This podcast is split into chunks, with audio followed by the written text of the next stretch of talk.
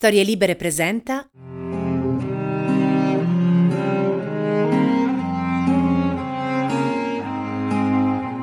There is no historical precedent to put the words in the mouth of the president.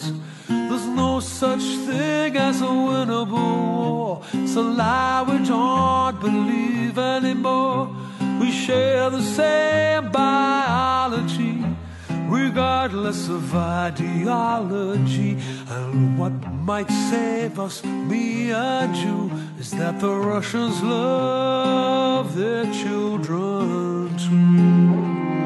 Buongiorno e ben trovati in questo nuovo appuntamento di Quarto Potere, la rassegna stampa di Storie Libere, lunedì 7 marzo 2022, come sempre in voce Massimiliano Coccia e così come succede dallo scorso 24 febbraio in poi eh, stiamo cercando insieme di analizzare, comprendere e capire tramite i giornali eh, quello che sta accadendo in Ucraina.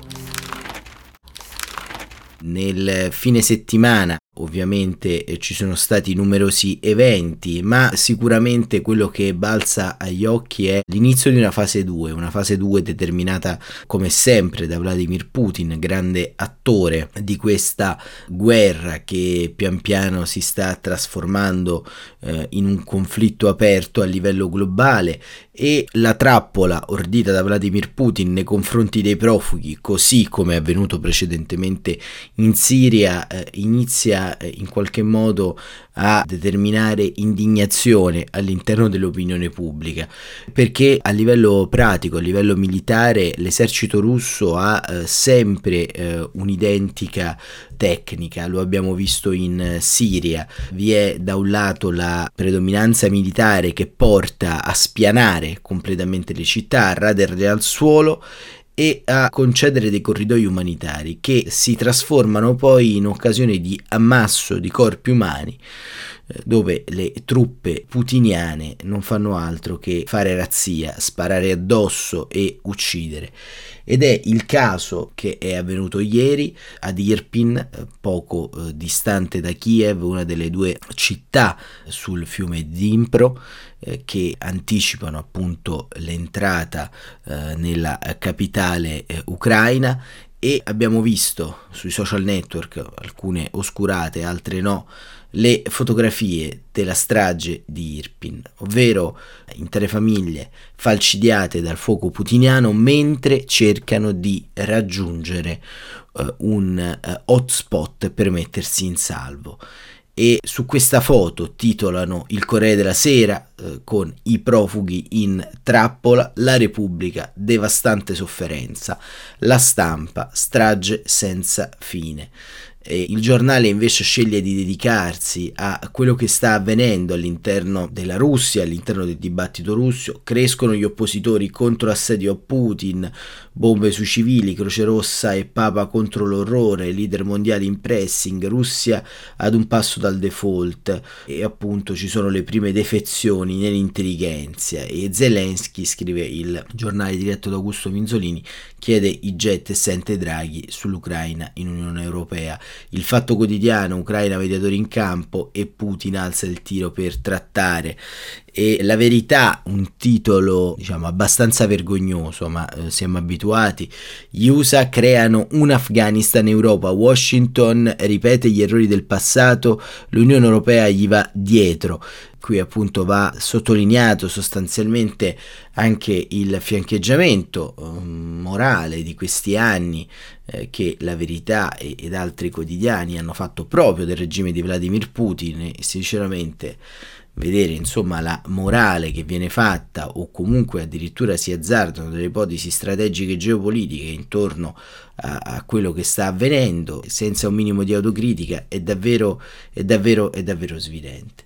Il messaggero, la foto di una bambina dietro una uh, grata sotto i bombardamenti, supplica Ucraina. Il resto del Carlino sparano su chi fugge e sempre la stessa identica uh, foto eh, fatta dal Washington Post, in Italia eh, divulgata dal fotografo di guerra Fabio Bucciarelli, che vede appunto una famiglia a terra coperta da teli bianchi con i trolley e le valigie eh, incredibilmente in piedi.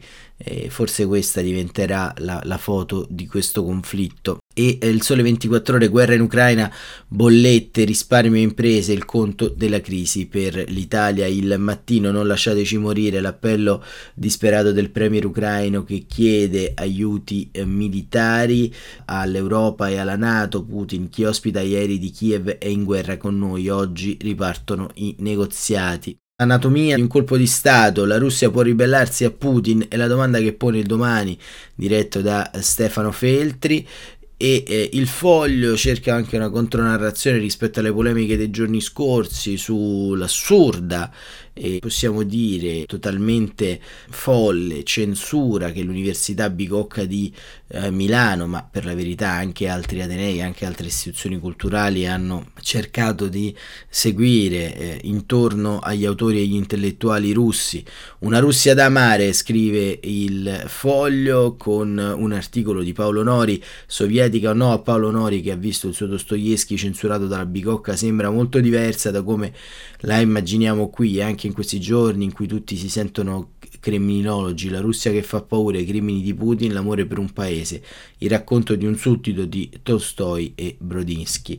E questo diciamo è il pezzo di eh, Paolo Nori. Ecco, c'è da dire anche che con tutto il rispetto, insomma, vi è anche una sorta di scala delle priorità, insomma, è giusto stigmatizzare, è giusto attaccare, però nel novero complessivo vi è sempre un tema centrale che è quello che stiamo vivendo un conflitto, insomma, certe volte certe polemiche quando nascono sono già sbagliate in partenza, ma soprattutto quando si evolvono diventano alle volte un po' imbarazzanti perché comunque la presa di posizione di una certa intelligenza del nostro paese, insomma, è sembrata più eh, veemente nei confronti del povero Paolo Nori che eh, nei confronti di quello che accade eh, ogni giorno in Russia e di quello che accade ogni giorno in Ucraina. Insomma, va bene difendere Dostoevsky, ma sarebbe anche il caso di difendere con la stessa veemenza le popolazioni eh, civili, ma invece c'è sempre quella sorta di tiepidezza che abbiamo conosciuto in tanti frangenti della storia. E il Corriere della Sera, iniziamo proprio dal giornale diretto da Luciano Fontana, e ci racconta la drammatica storia di Kirill, un eh, bambino ucciso a eh, 18 mesi. Eh, Kirill è il bimbo di genitori e ragazzini eh, aveva 18 mesi, ucciso dai soldati russi a Mariupol, l'immagine di una pietà oggi cancellata. Evangelij Makoleka è un ragazzone alto, magro, con un graffio profondo sul naso, vicino agli occhi ed ha lo sguardo di chi chiede ma cos'è successo? Nulla, me lo sono fatto da solo quel graffio, un giorno, poi un altro, il graffio non guariva. Eugene continuava a grattare, ad impedire alla sua pelle di immaginarsi. È lui l'autore degli scatti sugli ultimi momenti di vita di un bambino di un anno e mezzo, Kirill, ucciso venerdì dalle bombe russe a Mariupol. Eugenei è il fotografo e autista del team dell'agenzia AP della città sotto assedio. Mitasliv Kernov, che parla anche un ottimo italiano e ha lavorato nella guerra dal 2014 per la RAI, è lo scrittore. Una ragazza alta 1,50 m, fragile, magrissima, carica di attrezzature e videomaker. Una vergogna non averne segnato il nome. Sono loro tre che stanno documentando per il mondo quello che succede dentro la città simbolo della crudeltà di questa invasione. Nei primi giorni d'assedio, scrive Andrea Nicastro, le bombe cadevano soprattutto di notte e solo loro tre rientravano in albergo al mattino, scivolando lungo i muri, si accasciavano al tavolo della colazione. Ora li si può immaginare senza sonno e senza forze, come il resto dei 300.000 prigionieri. Anche venerdì, nonostante le sirene, nonostante le bombe, Eugenea ha guidato il furgoncino fino in ospedale. Era all'ingresso del pronto soccorso quando ha sentito gridare. Un uomo e una donna, poco più che ragazzi, entrano di corsa. In braccio lui ha un bimbo, il loro Kirill, di un anno e mezzo.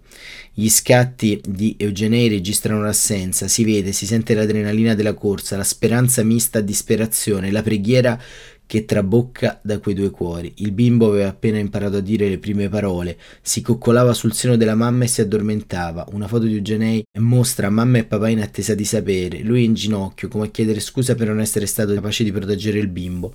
Lei risucchiata dal suo dolore, sente la mano di lui, ma è troppo lontana, persa, Kirill non ce l'ha fatta. Il medico ha tentato quel che poteva con quel poco che è rimasto nell'ospedale.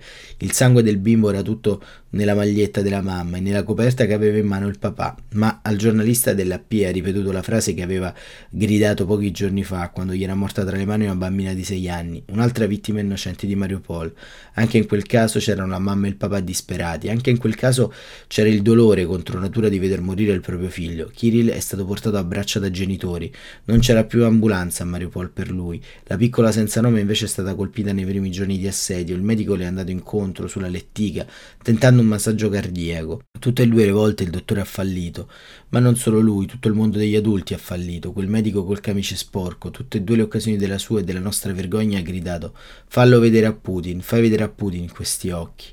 Il fotografo autista Eugenei è tornato nel suo rifugio schivando le bombe, strisciando contro i muri, e poi ha mandato nel mondo quella scena di tragedia, perché anche noi si possa grattare un poco della crosta nostra di indifferenza. E queste, diciamo, sono forse le pagine più drammatiche di queste corrispondenze di guerra, perché vedete, insomma, ma cosa vogliamo dire sostanzialmente di fronte al corpo di un bambino di 18 mesi inciso nella carne viva e appena nata fondamentalmente di tutta la brutalità millenaria del genere umano. Ma come si può pensare di addurre delle giustificazioni geopolitiche? Questo vale per il conflitto in corso e per tutti gli altri conflitti ovviamente. E proprio su questo, sempre Dani Castro, che in questi giorni appunto è inviato ad Impro, racconta anche come sono morti anche gli altri ucraini in queste ore, perché in spregio al cessate il fuoco diramato appunto da Putin e Zelensky in modo congiunto qualche giorno fa, le bombe continuano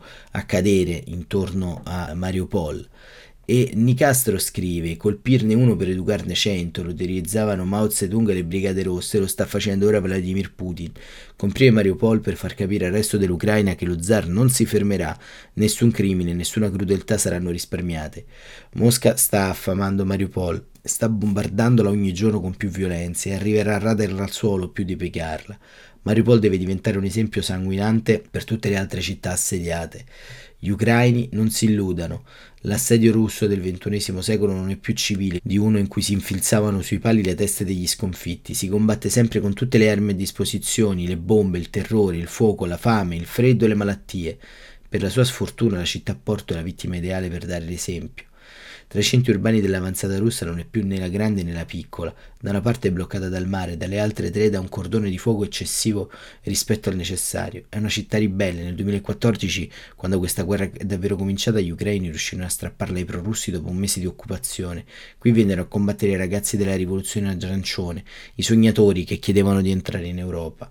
Sui telefonini della città circola ancora il video del primo blindato ucraino che ritorna nella piazza del municipio. Il palazzo da dare in fiamme è ancora lì, ricordo di quella che allora si mascherava da guerra civile ed ora di invasione. Nella Mariupol riconquistata dagli ucraini si è rifugiato nel 2014 chi non voleva restasse nella parte di Donbass occupato dalle milizie filorusse.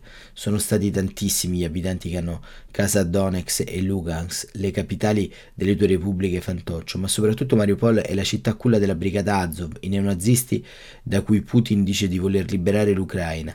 Sono miliziani, combattenti senza paura, determinati nelle battaglie del 2014 e 2015. Il loro simbolo e certi atteggiamenti lasciano pochi dubbi sulle simpatie politiche, ma sono al massimo qualche migliaio. In città vive mezzo milione di persone e oggi nella trappola dell'esercito russo sono forse rimaste 300.000 persone. Se ieri era il giorno del 11 della guerra, per Mariupol era il sesto di assedio totale e il secondo di illusione. Come sabato, militari russi e ucraini avevano concordato un cessate il fuoco per permettere ai civili di lasciare la città. Da sei giorni sopravvivono nelle cantine, al freddo, al buio, tremanti ed esausti per il continuo bombardamento. Era cominciato piano con il rombo dei cannoni sulla linea di contatto che resisteva da otto anni con le milizie prorusse. Era quasi un appuntamento con il tramonto, partivano le sirene dell'allarme e poco dopo arrivavano le bombe. Poi gli ucraini hanno cominciato a ritirarsi in città e i cannoni russi li hanno inseguiti tra le case. Non sono più solo di notte, ma ogni ora del giorno. Poi i russi hanno avvelenato i pozzi, distruggendo antenne telefoniche, impianti di teleriscaldamento, centraline elettriche. Per farlo, scrive Nicastro, hanno usato i missili anche in pieno centro. Le case hanno tremato, i nervi hanno ceduto, c'è gente che da allora piange in continuazione, trema, non dorme, ma ancora non è bastato. I soldati tengono la posizione, i civili si sono sollevati. Mariupol resiste, il martellamento aumentato, non solo dove potevano esserci soldati, ma dove di sicuro c'erano civili. Bombe in pieno centro con le persone sotto le macerie, feriti in strada abbandonati per ore perché il bombardamento continuava. Quando ieri mattina, per il secondo giorno consecutivo, il sindaco Vadmin Sergeyevich Boichenko ha dato l'annuncio al corridoio umanitario di Zaporizza, 250 km a nord, sono partiti gli autobus. Non c'è più benzina nel porto, bisogna far arrivare da fuori, scrive Nicastro, se si vuole permettere alla gente di andarsene. I canali Telegram e Viper si sono riempiti delle foto di sei bus bianchi, di quelli con le porte a soffietto per il trasporto urbano, con una croce rossa sul parabrezza. Dalla città assediata pochissimi avranno potuto vederli perché i telefonini sono scarichi da giorni e i ripetitori sono stati colpiti. Meglio forse perché la delusione sarebbe stata ancora maggiore. Il portavoce della brigata Azov ha allertato gli autobus, il bombardamento russo è ripreso.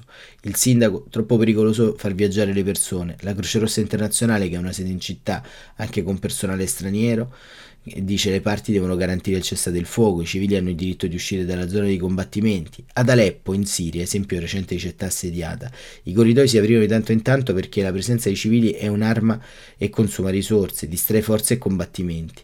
Oggi, terzo tentativo, i pullman potranno caricare 600, 1000, 10.000 persone.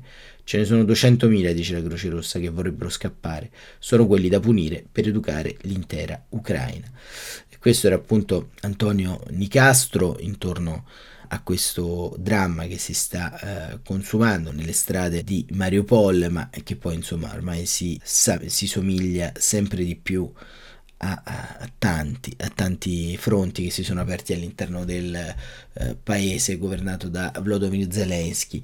E Repubblica, come dicevamo, titola La devastante sofferenza e c'è anche appunto la corrispondenza di Fabio Tonacci che nella parte finale di questa corrispondenza che racconto a più voci di quanto eh, avviene fondamentalmente all'interno delle città tra eh, puzza di bruciato, capannoni in fiamme e questa foto che abbiamo visto dove eh, una famiglia intera, compreso il cane che veniva trasportato in una gabbia verde, è morto, scrive che la famiglia che troverete appunto in foto questo cumulo di corpi vicino a un monumento dei caduti stava solo scappando dalla guerra. L'hanno sterminata con un colpo di mortaio da 122 mm. Ora hanno una lapide improvvisata, il grigio è rimasto intatto con le poche cose che erano riusciti a portare via. Non perdoneremo, non dimenticheremo, puniremo tutti coloro che hanno commesso questa atrocità in guerra. Troveremo la feccia che ha bombardato le nostre città. Non troverete un posto tranquillo su questa terra se non la tomba, promette a sera Zelensky. Il ponte collato di Irpin dista 5 km dai primi palazzi della periferia di Kiev e il varco che gli abitanti di Irpin e Buka, le due città gemelle su cui da giorni si scarica la furia dell'arsenale russo, per mettersi in salvo devono superare, arrampicandosi sui detriti. La famiglia sotto la tovaglia sentiva di avercela fatta, aveva attraversato le macerie del ponte che, così si dice, è stato fatto esplodere giorni fa dalle stesse forze ucraine per non far passare carri armati nemici. Aveva percorso già un centinaio di metri verso l'incrocio, dove i furgoni dei volontari piombano a tutta velocità. Fanno una frettolosa inversione a U, caricano gli sfollati e tornano indietro, trascinano le borse con le rotelle e reggevano il cane nella gabbia. Erano civili in mezzo ad altri civili, spaventati, con la faccia sconvolta e il fiato corto, come tutti quelli che escono da Irpin. Il colpo non li ha centrati, è caduto sulla strada, ma l'onda d'urto li ha scaraventati sul marciapiede e lì sono rimasti. Laconica la Croce Rossa.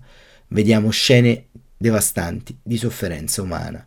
Un mortaio del tipo in dotazione alle forze armate russe spara a una distanza massima di 3 km. La traiettoria di quel proiettile è il più dettagliato ed esaustivo dispaccio del giorno 11 della guerra voluta da Putin. La linea del fronte di nord-ovest sta cedendo, gli invasori non usano più mezze, mezze misure Bombardano qualsiasi cosa o persona si frapponga tra loro e la capitale dell'Ucraina che non si arrende. Se un uomo di faccia che punta il fucile o un cane di spalle con una gabbia per cani non fa più differenza. I tuoni attorno al torrente di Irpine ricominciano, i militari sono sempre più tesi ed è il momento di dileguarsi. E conclude Tonacci con l'immagine di questa tovaglia. La tovaglia è stata, diciamo, utilizzata in questo caso per eh, coprire i cadaveri, ma mm, è anche uno strumento che viene utilizzato in tanti casi come quello che abbiamo raccontato. E questo diciamo viene raccontato nella conclusione. Tania dice raccontando di un'altra storia è riuscita ad attraversare incolume tra il nevischio e una pioggia di bombe. Chi non ce la fa invece viene coperto da una tovaglia. E così si chiude questa corrispondenza di Fabio Tonacci. Ieri eh, Repubblica riporta che c'è stata, così come altri giornali, anche la telefonata tra Mario Draghi e Volodymyr Zelensky. L'Italia sostiene l'Ucraina, assiste la sua popolazione, supporta l'appartenenza dell'Ucraina alla famiglia europea. Mario Draghi torna a sentire Volodymyr Zelensky a una settimana dalla prima telefonata. Sono ore drammatiche, la Russia commette crimini contro civili e fa del terrorismo nucleare, denuncia il presidente ucraino. E al premier italiano chiede di appoggiare la domanda di Kiev di adesione all'Unione Europea. Quella domanda e le sue delicate implicazioni sono oggetto di valutazione ai tavoli europei. Su un piano politico e culturale, pesa le parole di Draghi. L'Ucraina fa parte della famiglia europea è legata da profonda amicizia all'Italia, che condanna gli attacchi della Russia ai civili e alle infrastrutture nucleari. Il governo di Roma ha inviato armi e resta impegnato in linea con l'Unione Europea sulle sanzioni a Mosca, ma non manderà, spiega Luigi Di Maio, aerei a Kiev, perché significherebbe entrare in guerra. Sul fronte interno l'esecutivo lavora intanto sul piano energetico per sottrarsi ai ricatti del gas russo e annuncia il ministro degli esteri tratterà forniture con altri paesi. Dopo l'aumento ottenuto da Algeria e Qatar, soprattutto di energia, Draghi parlerà oggi a Bruxelles con la Presidente della Commissione Ursula von der Leyen, in vista del vertice europeo di giovedì a Versailles. Chiederà un tetto ai prezzi del gas e delle rinnovabili, stoccaggi e acquisti comuni, sostegno agli investimenti. La crisi morde, l'Europa deve intervenire. E questo diciamo è un dispaccio di quanto avviene nel mondo conosciuto, tra virgolette, della politica italiana e mondiale e questa escalation fondamentalmente di violenza cambierà anche il piano inclinato a livello militare. Perché? Perché abbiamo assistito nei giorni scorsi all'Unione Europea che inviava armi per l'esercito regolare ucraino. Ecco, le armi sono più o meno entrate in dotazione dalla giornata di ieri e da questa notte, quindi forse molto probabilmente assisteremo ad un intensificarsi della resistenza ucraina e ad un cambio di strategia politico-militare. E questo diciamo porterà in qualche modo a rallentare ulteriormente quello che, che, sta avvenendo. E su questo eh, abbiamo eh, un articolo molto interessante sulla stampa di Andrea Margelletti che fa un po' il punto strategico a livello bellico. L'invasione rallenta e i russi si affidano ai missili Calibr e nel corso delle ultime 24 ore, scrive Mergelletti, sembrerebbe che le forze armate russe abbiano rallentato il ritmo dell'offensiva terrestre, probabilmente al fine di riorganizzare e rinforzare le linee di supporto logistico, duramente provate nel corso di questi 11 giorni di combattimenti. Infatti la logistica si è rivelata essere fino a questo momento una delle principali criticità dell'intera operazione militare russa, con evidenti limiti nell'avanzata di, di numerosi convogli terrestri dovuti proprio alla mancanza di rifornimenti di carburante, munizioni e cibo. Sfruttando questa pausa nelle operazioni militari, soprattutto lungo le direttrici settentrionali e orientali, le forze armate ucraine hanno lanciato una controffensiva lungo il fiume nei pressi della città di Kharkiv, Un'intera colonna di mezzi russi sarebbe caduta vittima di un'imboscata da parte delle forze di Kiev, che starebbero provando a respingere i russi fino alla linea di confine tra i due paesi, tentando così di alleggerire almeno in parte l'assedio contro Kharkiv. Per quanto concerne la direttrice principale dei combattimenti, quella che punta a prendere la capitale Kiev, nelle ultime ore i progressi sul campo da parte delle forze russe sembrerebbero essere stati limitati. Al momento le truppe ucraine sono uscite ad impedire un accerchiamento della capitale dal lato orientale, mentre proseguono invece gli scontri nel distretto di Irpin, collocato a circa 30 km ad ovest nel centro di Kiev. Missili da crociera Calbri, probabilmente lanciati dalle unità navali russe nel Mar Nero, hanno colpito l'aeroporto di eh, Vinazia, nell'omonimo Oblast, nella parte centrale dell'Ucraina. L'azione militare probabilmente fa parte di un'iniziativa più ampia, mirante a rendere inutilizzabili tutte le infrastrutture aeroportuali militari ucraine, al fine di azzerare le capacità operative dell'aeronautica di Kiev, che, nonostante le perdite, sarebbe ancora parzialmente attiva.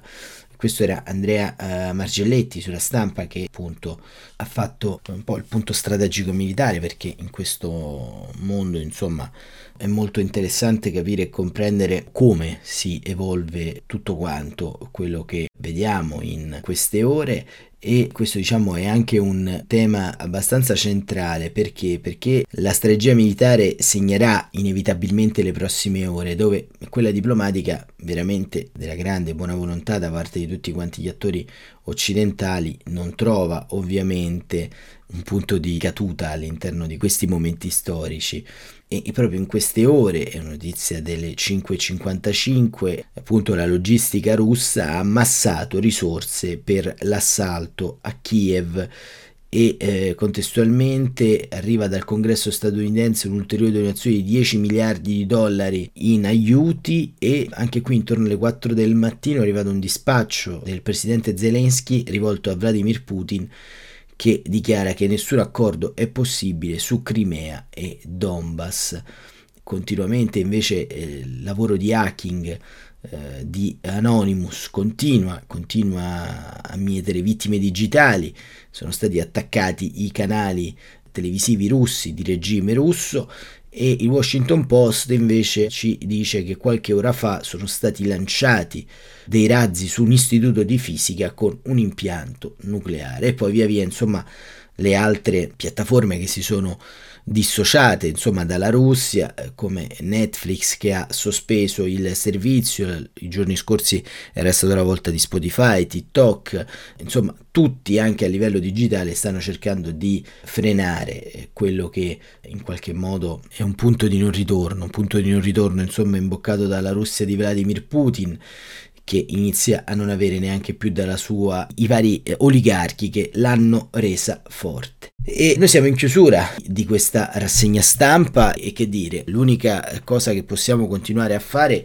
è sperare, sperare sostanzialmente nella diplomazia, ma più passano i giorni, sono 11, lo abbiamo ricordato dall'inizio del conflitto, e più questa morsa bellica si fa più uh, feroce. Per quanto eh, la Nato non voglia intervenire all'interno del conflitto dichiarando una no-fly zone, toccherà comprendere come nelle prossime ore le istituzioni europee e gli organismi sovranazionali cercheranno di tutelare la popolazione ucraina, perché vedete le ragioni della geopolitica valgono sempre fino a un certo punto, perché questo esodo può trasformarsi eh, stabilmente in una sorta di macelleria ucraina. Eh, non possiamo assistere inermi al continuo fare bersaglio alla popolazione civile di missili, colpi di mortaio, raffiche di mitra. Ecco, il tema è che questa guerra dimostra chiaramente eh, che non vi può essere equidistanza tra aggressore e aggredito. Spesso nei giorni scorsi si sono levate anche delle piazze legittime eh, che hanno invocato la pace e sono comparsi cartelli, interventi e striscioni che eh, si dichiaravano né con la Nato né con Putin. Ecco, questa terzietà sostanzialmente è, pruriginosa e intellettualmente e moralmente inaccettabile. Eh, qui non si chiede di stare dall'una e dall'altra parte come se fossimo allo stadio, ma si chiede sostanzialmente di stare dalla parte dello Stato di diritto e stare dalla parte eh, del eh, diritto internazionale umanitario.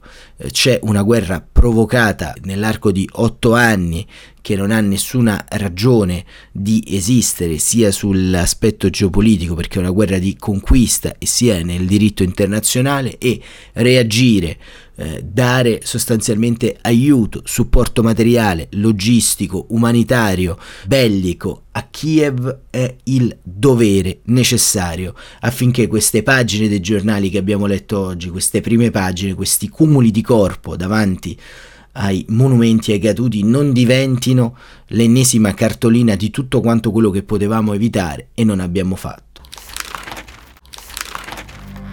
Quarto Potere torna domani mattina come sempre alle 7.45. Grazie per essere stati con noi e buon proseguimento di giornata.